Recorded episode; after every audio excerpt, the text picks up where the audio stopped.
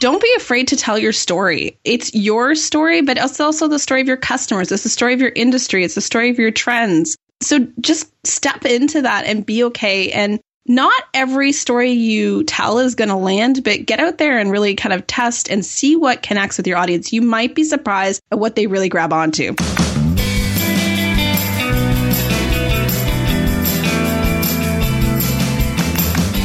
Welcome to Starve the Doubts. I'm your host, Jared Easley.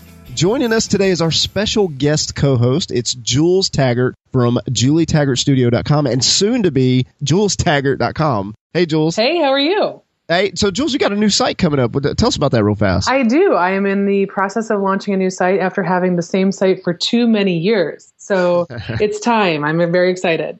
I'm sure there's more than one listener that can relate to that. In fact, I can relate to that. And then, of course, join us is our official co-host, joining us from Maui, Hawaii. Aloha, Kimanzi Constable. Aloha, Jared. And if you're listening to this and you're on the East Coast or somewhere, I'm really sorry about the weather. Did you have to bring that up? yeah, whoops. Now there's uh, some people that are going to deliberately not listen to this until August.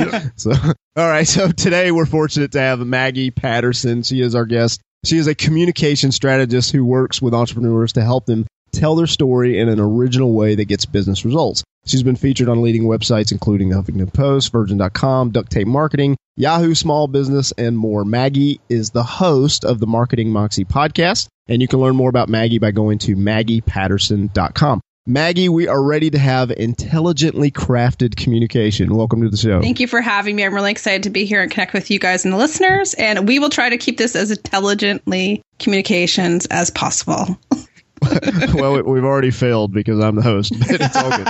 I'm just kidding. Uh, we are thrilled to have you, Maggie. One of the things we always ask every guest is kind of an icebreaker. It's a fun question. What is the best concert that you have ever been to? Oh my gosh. See, I knew this question was coming and I still haven't decided, but it's probably a Dave Matthews Band concert. I'm a super, super fan of Dave Matthews Band. And um, in that moment, I was really in my very first corporate job, and I thought, oh my gosh, in my alternate life, I'm getting a VW van and following Dave and the band around North America.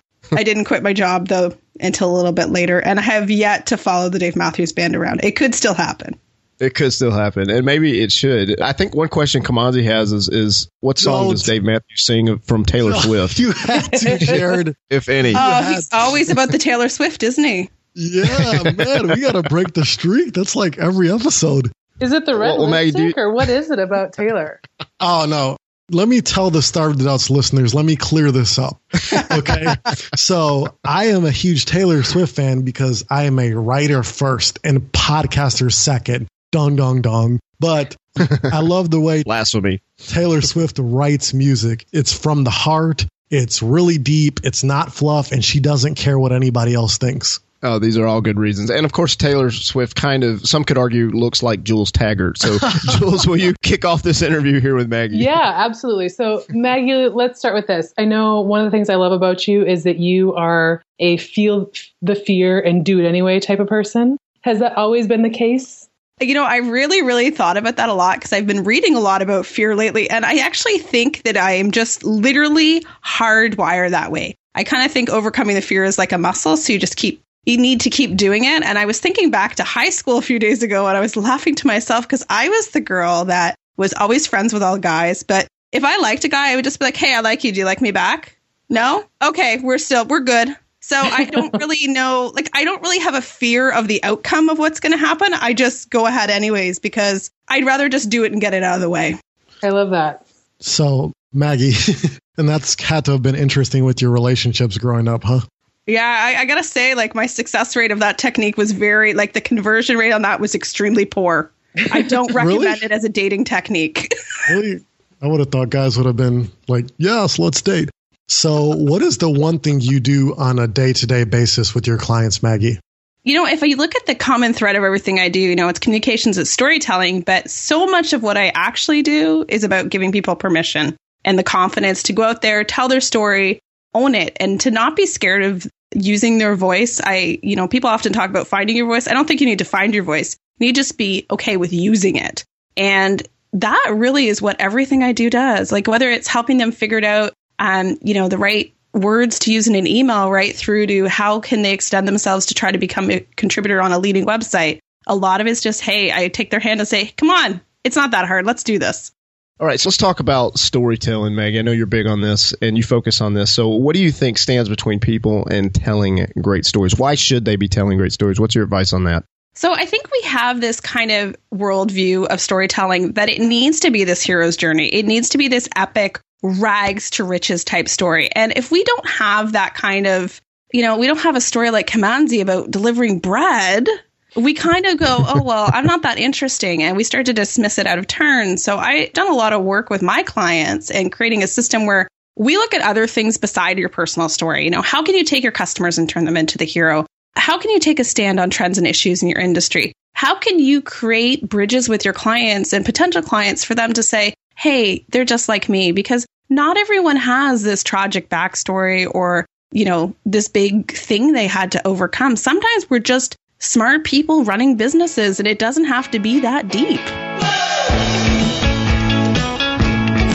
So, back up a second and tell me more about turning the customer into the hero. What does that mean, and how do you do it, and when do you know if you need to go beyond that, like you just said? You know, honestly, if I could have like run the world and choose everyone's stories, this is the one story I would have every single business tell because it's truly where you can communicate what's different about you, what your competitive advantage is, and do it in a way that's actually believable. We spend a lot of times talking about our accomplishments. Oh, look at me. I did this and this. And yes, we should totally own that. But it's so much better to have your clients talking about how they were successful because how you were able to help them, how you've been able to transform something. You know, what is the before and after? So, you know, we spend a lot of times on things like quotes, but how can we up that game? How can we include those in our podcast episodes? Our case studies on our website, how can we always give that opportunity to let our clients really shine and let them be successful? And, you know, our clients really are happy to do those things for us because it makes them look like a total rock star. Maggie, would you, real quick, would you be willing to tell your hero's journey? Oh my, hero's journey is really, really long. Give us the sweet and condensed Dave Matthews song. oh goodness, you definitely don't want me to sing. Goodness, that is just not a gift I am please, please do. Well, it's possible some people aren't familiar with your work, so maybe you can catch them up. so quick. you know, the basically the short version is I always wanted to do two things growing up: be an entrepreneur and be a writer.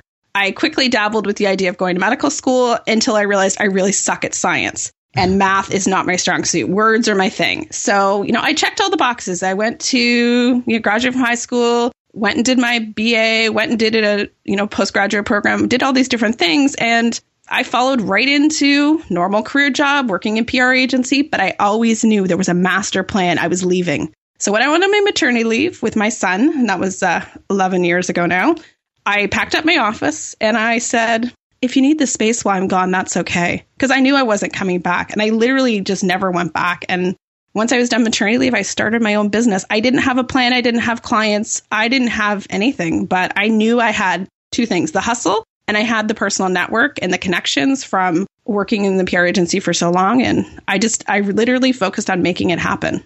Now, I'd like to focus on that just for a moment, Kimanzi, because I mean, there are people who are listening right now who are thinking that I want to responsibly do what you've done, Maggie. What advice do you have? How do you do that but be responsible and have a plan? So, you know, I think one of the things is we tend to have two personalities when we come down to the, you know, the big decision, quitting the job, you know, going after your dreams. Right. And you tend to do what I do is like you just pull the ripcord, jump out of the plane and try to make it work. Or you're so planned, everything is so agonized that you're never going to do it. And I think it's really important to find a happy medium of taking some risk, but not taking on so much risk that you're going to be operating from a place of scarcity and fear all the time. So, you know, make a plan, set a deadline, be realistic about the finances involved. I mean, hey, if you have a baby, your baby needs diapers. That's got to come first. But at a certain point, you're going to have to say, okay, I am okay with a little bit more risk.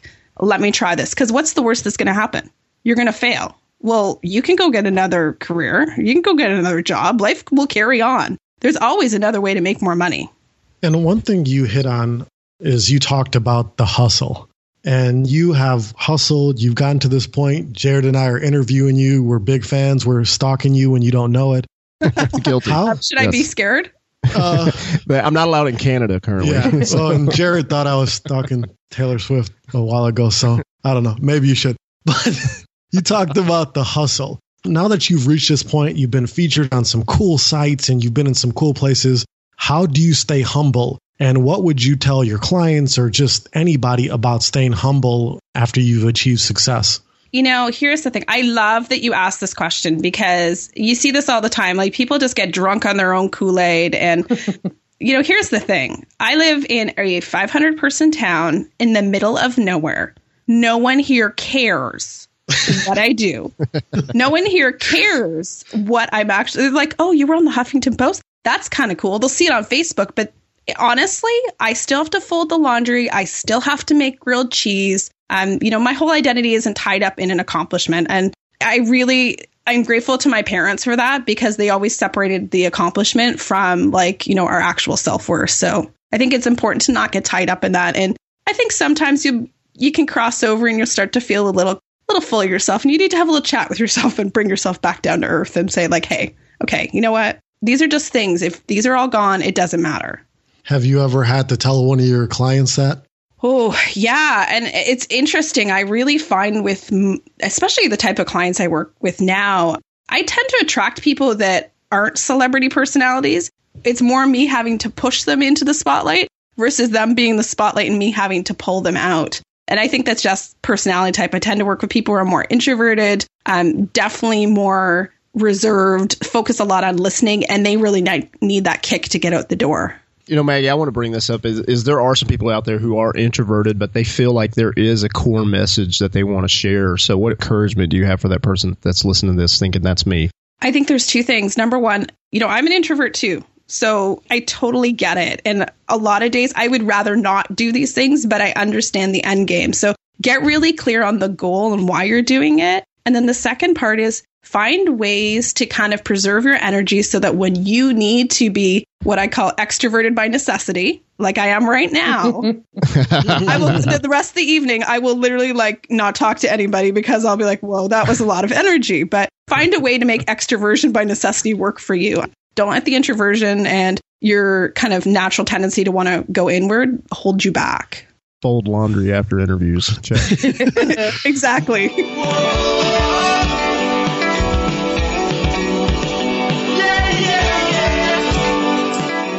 So, uh, Maggie, both you and I agree that if you want to stand out today, you really have to have opinion. You really have to separate yourself that way. How can someone figure out how to do that and in a way where they don't come off as like a jerk or angry or conversational? And I'm even thinking specifically, like, do you touch hot button topics? And especially on social media, do you leave those alone or do you state your opinion? So it's all, you know, this is going to come down to what kind of business you run. I run a communications business. So the things I want to take a stand on are always going to be related to communications. In Jules's case, she really focuses on customer experience. So she's going to focus in that bucket. And I think if you can kind of get really clear on what that sandbox is you play in and really what kind of stories you need to own, it helps rein you in. You know, I personally am not going to be out there talking about my political beliefs. I have been known to as a politics major, but, but you know, those aren't the things that you're going to find on my personal blog. So you need to kind of find a way. And I always run clients through like three really simple questions to help them find the things that might be good for them to take a stand on. Number one, what things do you want to see change in your industry? What things do you want to see stop? And what do you feel is not being said? you know, taking a stand just comes down to those three core questions. And if you literally can just sit with post it notes or journaling or whatever and really reflect on those, I feel really confident you can find a way to take a stand on something and always try to be productive. You know, don't cross over to angry territory. This is something I have to watch because I tend to be pretty feisty by nature and want to, like, you know, I've got fire in my belly and I have to kind of pull back and say, okay, don't do it. Don't say that. That's not within your bucket. No one needs to know that. you do uh, it in Maggie, such a smart you, you, way, though, Maggie. You wrote a blog post a few weeks ago about something that had, fi- you know, you were fired up about a few things for online business owners, and the way that you presented it was just it was feisty, but it was also really relatable. And I don't think you necessarily made anyone upset, but you definitely stated your opinion. Do you have any like? How do you do that? how do you say it that way where you get people kind of engaged in the process without really drawing sides. I'm glad you brought up that post, Jules, because I like agonized over that. I sent it to like my project manager, sent to a couple other people. I'm like, have I gone too far? And there was two things I think I did in that post, you know, that were actually very smart. Is number one, I said up front, you may not agree with me, but hey, we're all grown up, so we can still be friends. Right. So I'm basically saying, like, I don't expect everyone to agree with me, but this is what's on my heart right now, and this is what I believe to be true. And the second part is always try to focus on like a positive outcome of how we can change, how we can react differently, how we can be more f- informed instead of just being like, this really, really, really sucks and is driving me mad. The end. Right. Maggie, I just received my first, I think it was a one star review on my book in Amazon, and the comment was not very kind. So, what advice do you have for me? You know what? Fuck up, camper. Uh, Isn't that when you know you've made it? yeah. when you finally get a one star review. Yeah. Uh, that's what I was hoping you'd You say. know what? Every every piece of feedback has value in it, unless they're No, crazy it- or insane, and that way, which case sometimes you can you know Google them and find out if they're legit or not. To Jules' point, it did feel like an I've made it moment. You know, somebody actually cared enough to be critical. So, all right. Let's talk about productivity. We brought this up earlier, and, and Jules is being productive. She's got her new website coming out real soon. So she's doing amazing things, but you're doing amazing things too, Maggie. I've, I've seen, you know, some of the stuff that you're working on with Facebook other than the uh, political posts. And then I wonder if you're some type of robot or you just don't sleep. How do you get everything done? How do you stay so productive? oh, I'm a high intensity person by nature, but I you know the one thing is I have really and if I would say there's any success I can point to in my business in the last year is I've really learned how to systematize. I've learned how to delegate and I have learned how to hire people that are way better at things than I am because I like to think I know these things, but I don't. I don't need to know how to run Infusionsoft. I have someone who's way smarter about that who can figure it out. I just say, here's the vision for what we want to do. Here's a picture of my post it note. Let's figure it out. and I mean, just operating within those systems and frameworks lets gives me the time I need to serve my clients and create the next big thing. So, what is the next big thing for you, Maggie? Oh, if only I knew, Jules. Didn't we have this conversation the other day? We did. Well, you're always launching something. I feel like I'm always like on edge trying to figure out what you're going to be launching next. You know, I think for me, the real thing is I'm really kind of, you know, I've got some really specific things I want to do about storytelling to enable more people to access it. Cause right now it's a one on one service and, you know, it's not at a price point that everyone can swing. And I feel really strongly that we need to be doing that. And then, you know, how do I, as a communicator, how do I participate in a different type of conversation and what's out there? I don't want to be in a conversation about copywriting and should you use this or that? I want to be in a conversation about like how to do communications in a way that's really, really smart and is helping your business's bottom line. Mm-hmm. Yeah, I think you're there. I think you're working on there. it. Always, Jules, there's post its everywhere with ideas all the time. It's scary. So, how do you decide then what to focus on? Because I know you can see something and you want to do it, and it might seem like it's the right path. How do you decide what you are going to work on next? I had my very first foray into the online world. I got like a I am so grateful this happened. I decided, like so many of us do, I was going to start with my online program because, you know, I'm good at what I do. And I got slapped outside the head when I had exactly one person register. and that really Oh, made me think, huh, it's not as easy as everyone says. It's not all cookie cutter follow this formula. You can't do this, even if you have experience. So I literally went back to the very beginning and I started listening to my customers. What do my customers, and my prospects really, really, really need? What is the hole in the market? And, you know, last fall I noticed with my customers and my clients and my community that no one really knew how to handle the customer proof part of this. How do you make a customer into a hero? This sounds good, Maggie. So I created a small product to fill that need. So a lot of it's listening and really figuring out how I can best serve it and then going out and testing it. I think, you know, you need to treat your business as a big experiment. If you get too tied to we must, you know, achieve X, I'm always like, hey, let's test this and correct. Let's test and test and test. It's a lab for real-time innovation.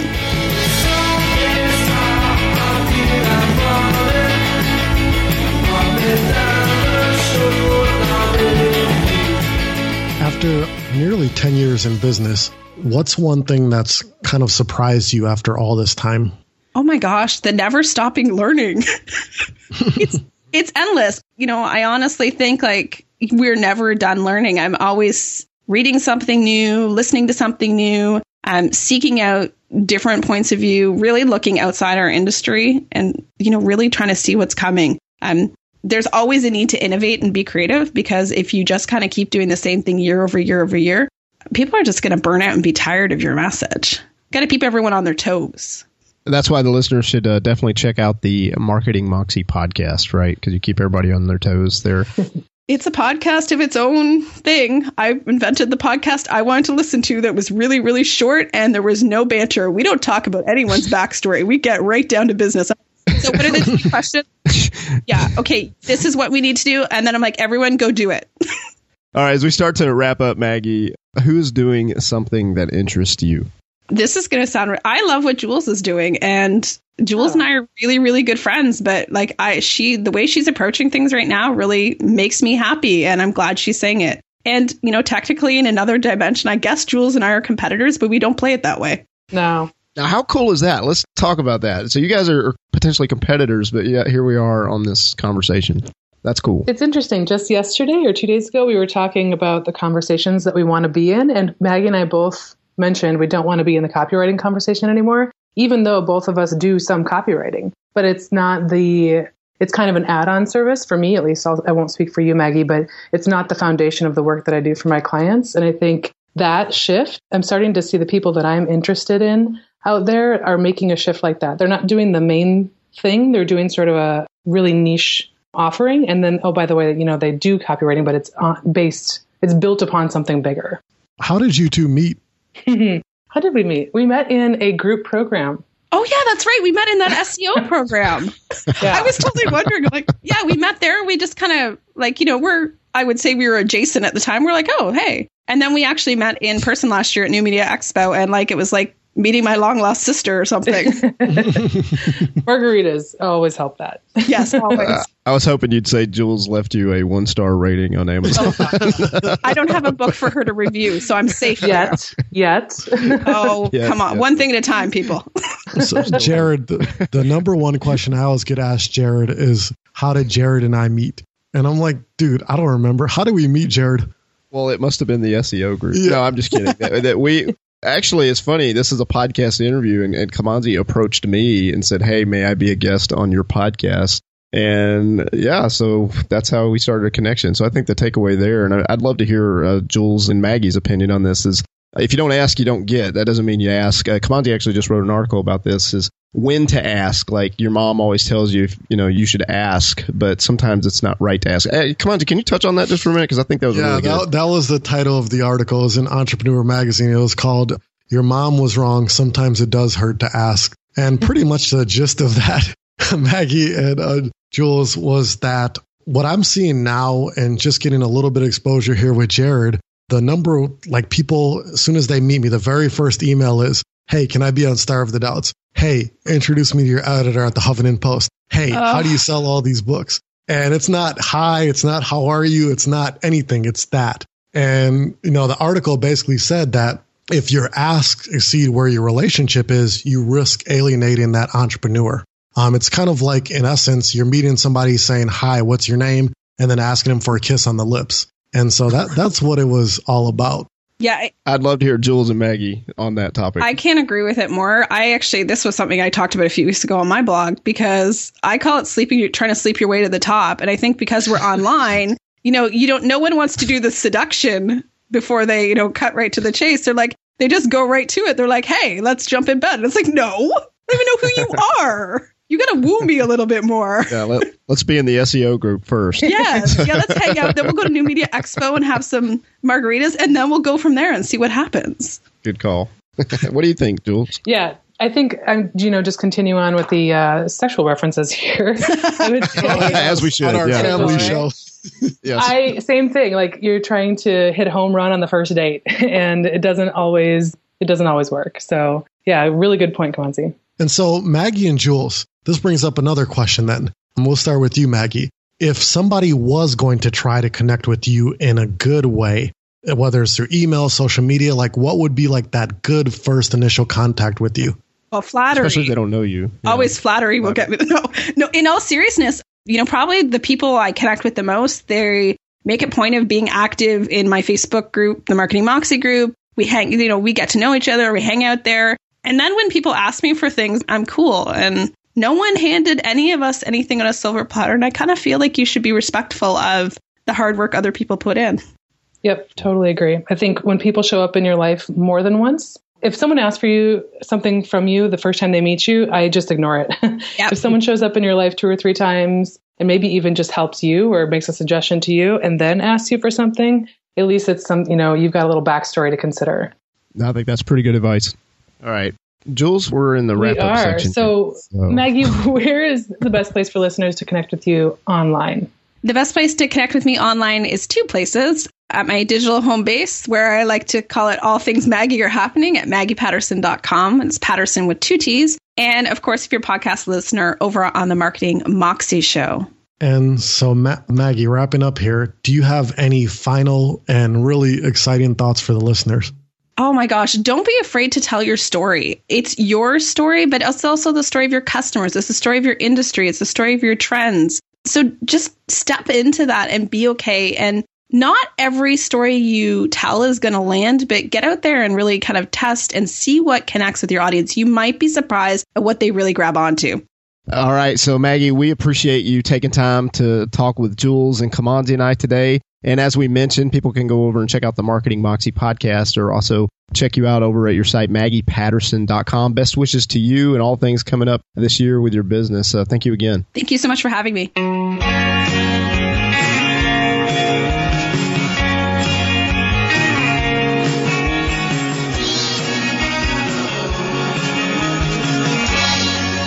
So, you know, I think one of the things is we tend to have two personalities when we come down to the, you know, the big decision, quitting the job, you know, going after your dreams. Right. And you tend to do what I do is like you just pull the ripcord, jump out of the plane and try to make it work. Or you're so planned, everything is so agonized that you're never going to do it. And I think it's really important to find a happy medium of taking some risk, but not taking on so much risk that you're going to be operating from a place of scarcity and fear all the time. So